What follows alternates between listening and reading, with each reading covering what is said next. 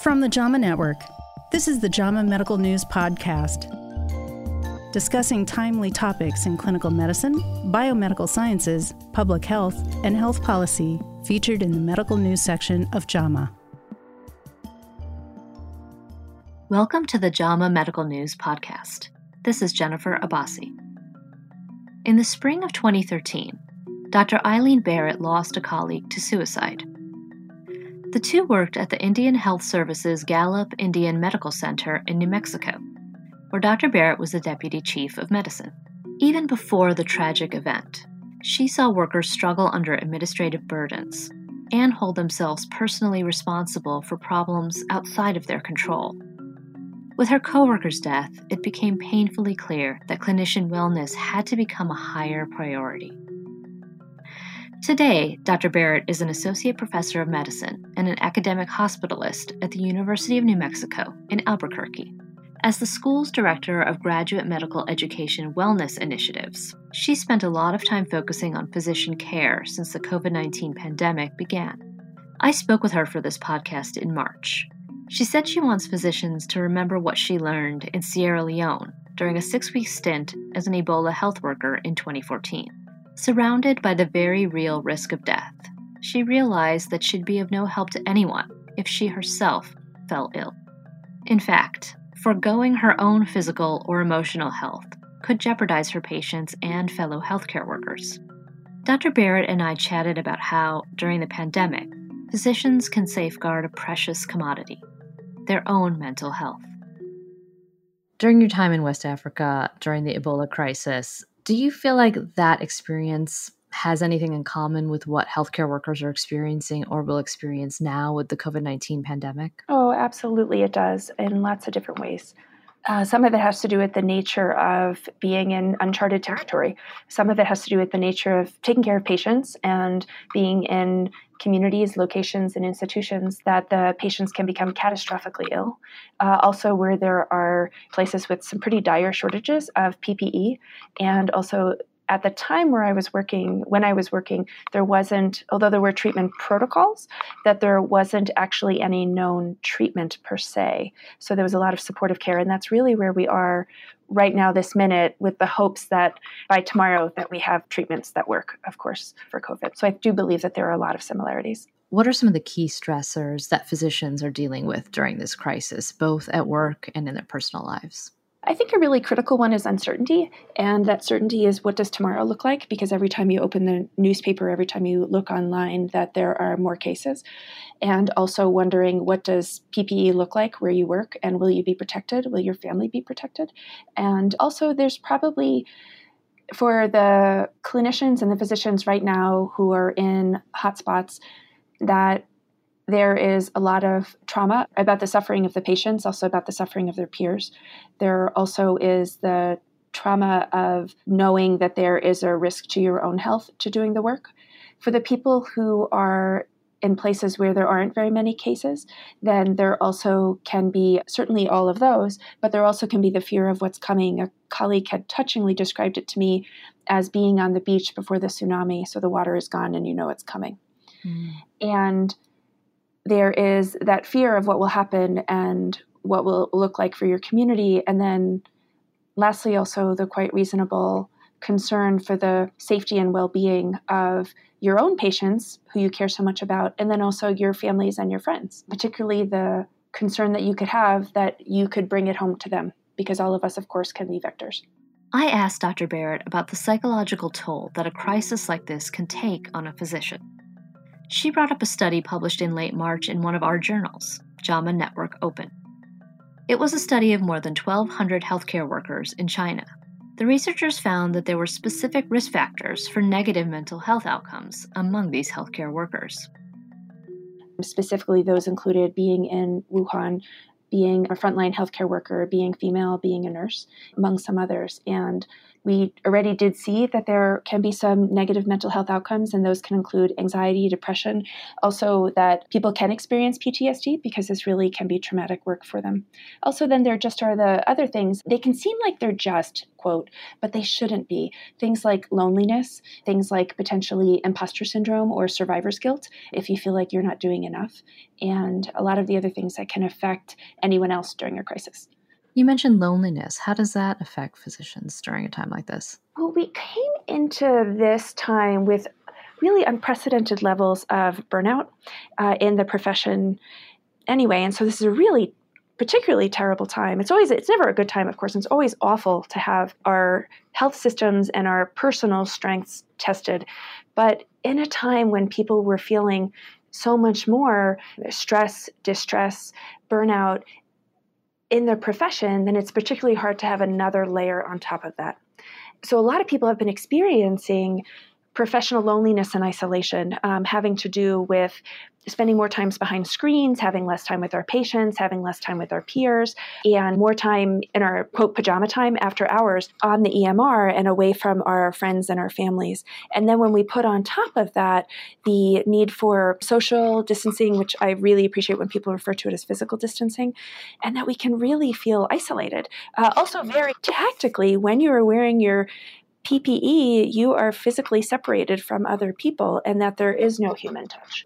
So, what are some things that healthcare leaders should be doing to look after their workers' mental and emotional health? And are there examples from your hospital that you could share? By the nature of being a physician, that we all are leaders, and I hope that all of us can own that to the extent that we can, that it feels authentic to ourselves. But the people who carry explicit leadership positions do have very explicit duties. And there are ethical duties there. There also are uh, administrative duties. And some of those are to provide people with just the tangible, but also the intangible support that they need.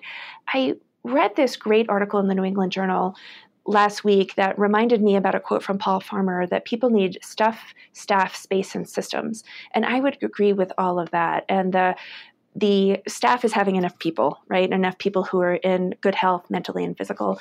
The staff is having your PPE, but it's not just about having your PPE. It's also about having maybe the child care, also about the connections to uh, mental health services. I think that every leader has a duty to create systems for people to have peer support, uh, in addition to having access to telemedicine for mental health services, uh, also for just um, debriefing periods. But the other stuff can be even small things like making sure that everybody has enough hand sanitizer, the um, the bleach wipes, see small ways that people can show that we value them and care about them, making sure that they have enough scrubs, um, that they are able to do their telemedicine from someplace where they're not on top of physically on top of another person or co-located with another person so that they can have their social distancing feel safe when they're providing the care to the patients and also that they can have the the systems of support, meaning that there also is the communication that's necessary. So, communication that is with diligence, with transparency of why difficult decisions are being made and also to avoid overly normalizing or overly catastrophizing what's going on, being factual, and also having a lot of humanity, showing very tactical support, such as things like meals, while also providing thanks and saying thanks as often as possible, asking people what they need and then giving it. Some additional examples that I've seen both in my own organization, but also those of my colleagues, include also just people being able to work from wherever they need to to take care of their patients. So, absolutely um, doing telemedicine where it will be safe. So, say, for example, not doing it from a pod in a, in a crowded clinic where we won't be able to stay six feet away from each other. Um, and also, certainly not having in person visits that are non essential. Some other things also can be say, for example, um, I really appreciate that uh, our division chief that we have lunch available for us every day. It's a small gesture. I know that my colleagues have appreciated when other people, when their organizations have allowed the community that wants to act upon their values, they want to act upon their thanks, that if someone offers to buy breakfast for the nurses that the institution is saying yes and thank you because we are all in this together. So those are some small gestures. Some other bigger ones can be giving people explicit time to disconnect from the work and a mechanism to catch up because we are so overburdened with electronic communications right now that we need to be given permission to know that right now it's a sprint, but it's also a marathon. And it's okay to disconnect from the work, to be outside, to spend some time with your family, to recharge so that you can come back and bring your best work to the job. You mentioned stuff. So, what happens when the stuff is running out? And what can leaders do to be transparent about that and responsible about that and sensitive to obviously the concerns that healthcare workers will have? Yeah, so there are some mitigation strategies that I hope that everyone can implement, and meaning that shortage mitigation strategies. And some of the lessons here are lessons that we were able to do when I was an Ebola worker. So it's not just high resource systems, this can be really be done anywhere. One of them is to, when we're running out of PPE, is to be smart about how we're using it. So, say, for example, in the hospital clustering care. And by that, what I mean is that if anybody is going into the room, they're also seeing what else they can do at the same time. And we did this in West Africa. We certainly can do it here. So, some examples that we can think of that very tactically would be if someone is getting a medication three times a day, then instead of having it every eight hours, what it will be is breakfast, lunch, and dinner at the same time as the patient is receiving other medications and also at the same time as they're getting their meals, maybe a blood draw, getting their insulin, getting their vital signs checked. Of course, there are some medications where we can't make that change, but there's a lot of cases where we can. Just the care so that we have less instances where we go in and we go out. Another thing that we can do is that we can be innovative and we can learn from each other. So, one example would be in the hospital that people have done is to put the IV poles outside the rooms and then run the IV tubing just under the door and into the patient so that then the antibiotics or the other medications or the IV fluids that are being hung, those can be done without having to go in and out of the room. Another key thing that we can do is, again, the use of telemedicine. So that can be, if it's in the clinic, again, allowing people to work from wherever they need to work that is safe and that the patients can receive the care that they deserve via phone, via other approved platforms and then in the hospital, that we can use those things too, such as providing the patients with tablets so that they can see their healthcare worker. If someone is in a system where they don't have that, then making sure that they have phones in the room so that they can talk to their nurses, they can talk to their clinicians, to their physicians without going in and out. So we can be smart about how we're using the PPE. I think that that's really something that every system should be looking to do right now is mitigate the shortages of PPE, cluster the care, and to think creatively and to have the humility to learn from each other. Another step there would be to flatten the hierarchy. So, again, when the work needs to be done, to the extent that is reasonable, that anybody who can take care of that need for the patient will do so.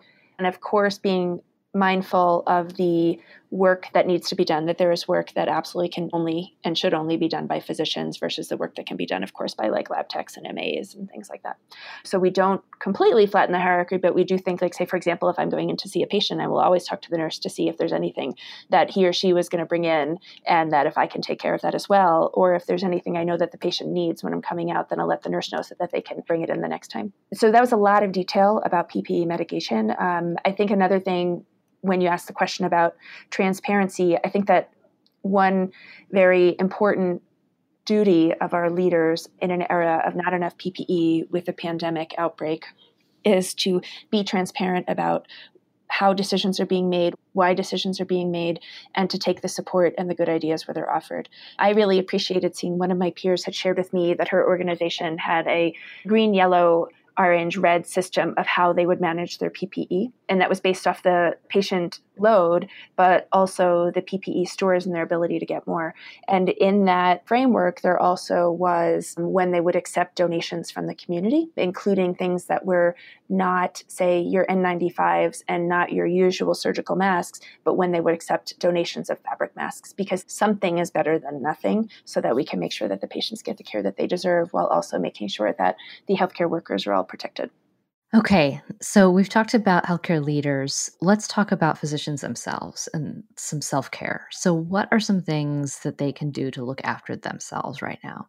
So, very tangibly, we should never forget the things that we knew from when we were kids, which is doing our best to get a good night's sleep, use caffeine only strategically to make sure that we're eating well and to make sure we're getting a little bit of time outside if where we work allows us to do that and where we live allows us to do that and a little bit of exercise, or ideally even a lot of exercise. Specifically thinking about eating, being really careful about sugar and other carbohydrates that might make us crash because we really, again, during a difficult time, we'll all be a lot more sensitive to how our blood sugars go up and go down and our energy levels. So we always wanted to make sure that we do those things. And that can feel like a real luxury for a lot of physicians. And when that is the case, I often repeat the story about what we learned when I was in the Ebola treatment unit and also just in the healthcare system in West Africa at the time, which is if you aren't able to eat or you aren't if you aren't eating and you aren't drinking and you're not taking the time to do that, then you put your peers at risk because if you end up collapsing while you're at work, then everybody else will have to do the work that will put themselves at risk to take care of you. And sometimes appealing in that way to physicians can give us permission to actually take that time. So I hope that everybody does so. And people may have heard via the newspaper, online, social media about some healthcare workers collapsing at work. So I think that this really underscores the moral imperative for us to take care of ourselves. So, in addition to those very, very practical things, some of the things that will be really important will be, again, even just a little bit of time outside, also some connection to people in some way that is not about COVID and our response. So that's humor sparingly, not grim humor, of course, but also just again our shared humanity. This is a really nice time, I think, for people to think about the sections in our journals that are about our humanity, like a piece of my mind is one that I can think of. There are also a lot of the other journals have them too, which is just about connecting to who we are as people and what is our duty to each other and why do we do this? Because we need to find some sense of purpose for the work that we do. Another thing that we need to do i think is to cultivate a sense of self-compassion so that we aren't too critical of ourselves when we aren't able to do everything possible for that patient. When patients sometimes we do nearly everything right and the patient has a bad outcome and it has nothing to do with what we did. And so, how do we give ourselves permission to be people and to have perspective? And some way to do that is by talking with peers, connecting to peers, staying connected to our lives outside of being practicing physicians, and possibly also seeking mental health care if we need to. What about stressors at home? So you've mentioned keeping your family safe is a stressor that a lot of physicians and healthcare workers are dealing with right now, and minimizing the risk of infection of your family members being in contact with you. So, is there any advice around that? So, for stressors at home, I think a really big one, particularly as we see with more and more women in medicine and also more and more physician families with two physician families is how we take care of children. And that's, I think, an under recognized stressor, which is that since we don't presently have a national strategy to provide childcare, that is a real stressor for people is where their children going to go so that they can go to work and how will their children be kept safe. So that's a real thing that is an opportunity and I think really a, a duty for our leaders to try to help develop solutions for. But also for keeping our families safe, I think one of the things that we can do is to think about our duty to keep ourselves safe. So, say, for example, for people who are seeing patients who are suspected as having COVID or do have COVID, or really anyone, because people there can be asymptomatic transmission, that we make sure that we are diligent with our hand hygiene, diligent with our PPE. Very tactically, I think that if people are not using their white coats right now, will be really important. I think also wearing scrubs, ideally, if your workplace allows you to use their washing of scrubs, then changing into your scrubs at work, doing the duty of the patient care, being meticulous with your infection control precautions, and then changing out of the scrubs at work and going home in other clothes, including different shoes. I would recommend also that, or there are recommendations also to not bring your jewelry to work. That is in a place that microbes can stay, even though that can be particularly difficult for people not to wear their wedding rings. That's important. And really to think very deliberately about every step about what we do and to develop guidelines. So it's not just what I do, it's what we do, and that the institution will say, look, this is the best advice that we have for how to keep you safe, or the practice will say, this is the best advice that we have to keep you safe. And it's adopting those strategies that I just mentioned before, and including right before we get inside our homes. Some people are in a section of their home almost keeping as like a dirty room, and that is where they have wiped down their shoes, leave their shoes outside. They're changing out of their work clothes, taking a shower, putting their work clothes into a bag that then they can toss into the washing machine and into the dryer, and then not even seeing anybody in their family until they've done all of those things. How can physicians and other healthcare workers support each other right now? In addition to just having the supplies and being mindful about that we're all in this together and that this time is really hard a very tactical thing there's just there's just such power in the smallest ways of just checking in with people and to say i'm thinking of you. How are you doing? and to remember life outside of the clinic and outside of the hospital. So like even a text possibly an email a note via social media just thinking of you thinking of your family um, how are the kids these days? Small gestures like that mean a lot to people. I think also explicitly noting that someone seems like this is a really hard time. Do you want to talk about it? And people can say no, um, but they might say yes. And also connecting them to existing resources for mental health care. And then lastly, I would say to, uh, again, give them permission to take some time off, some time away. You've talked about the guilt that some healthcare workers might feel when they don't have the outcomes they're looking for with patients. On the flip side, some physicians, like those who are sidelined right now by quarantine or illness, might be dealing with a different kind of guilt. What about that? The guilt of feeling as though we aren't contributing is really difficult. And that can, of course, be a component of a almost like a survivor guilt, almost a little bit of imposter syndrome. And I think that that can be real. Before I had done work in West Africa, I also had done some work in refugee camps and at a field hospital for a refugee camp. And it could feel like it wasn't hard enough because, say, for example, in that case, there was someone who, in both cases, actually, there were people who were making meals for me and doing my laundry. So it felt like it wasn't hard enough on some level. We can minimize our own experiences because it becomes a suffering Olympics. And I mean that as a race to the bottom. We don't mean it that way, but someone else always has it harder than us. So I hope that those people who feel like they are sidelined, that if that is how they're feeling, first, I think that we should normalize it and say, you're not alone if you feel that way, and that just isn't true. Thank you for everything that you do for the patients.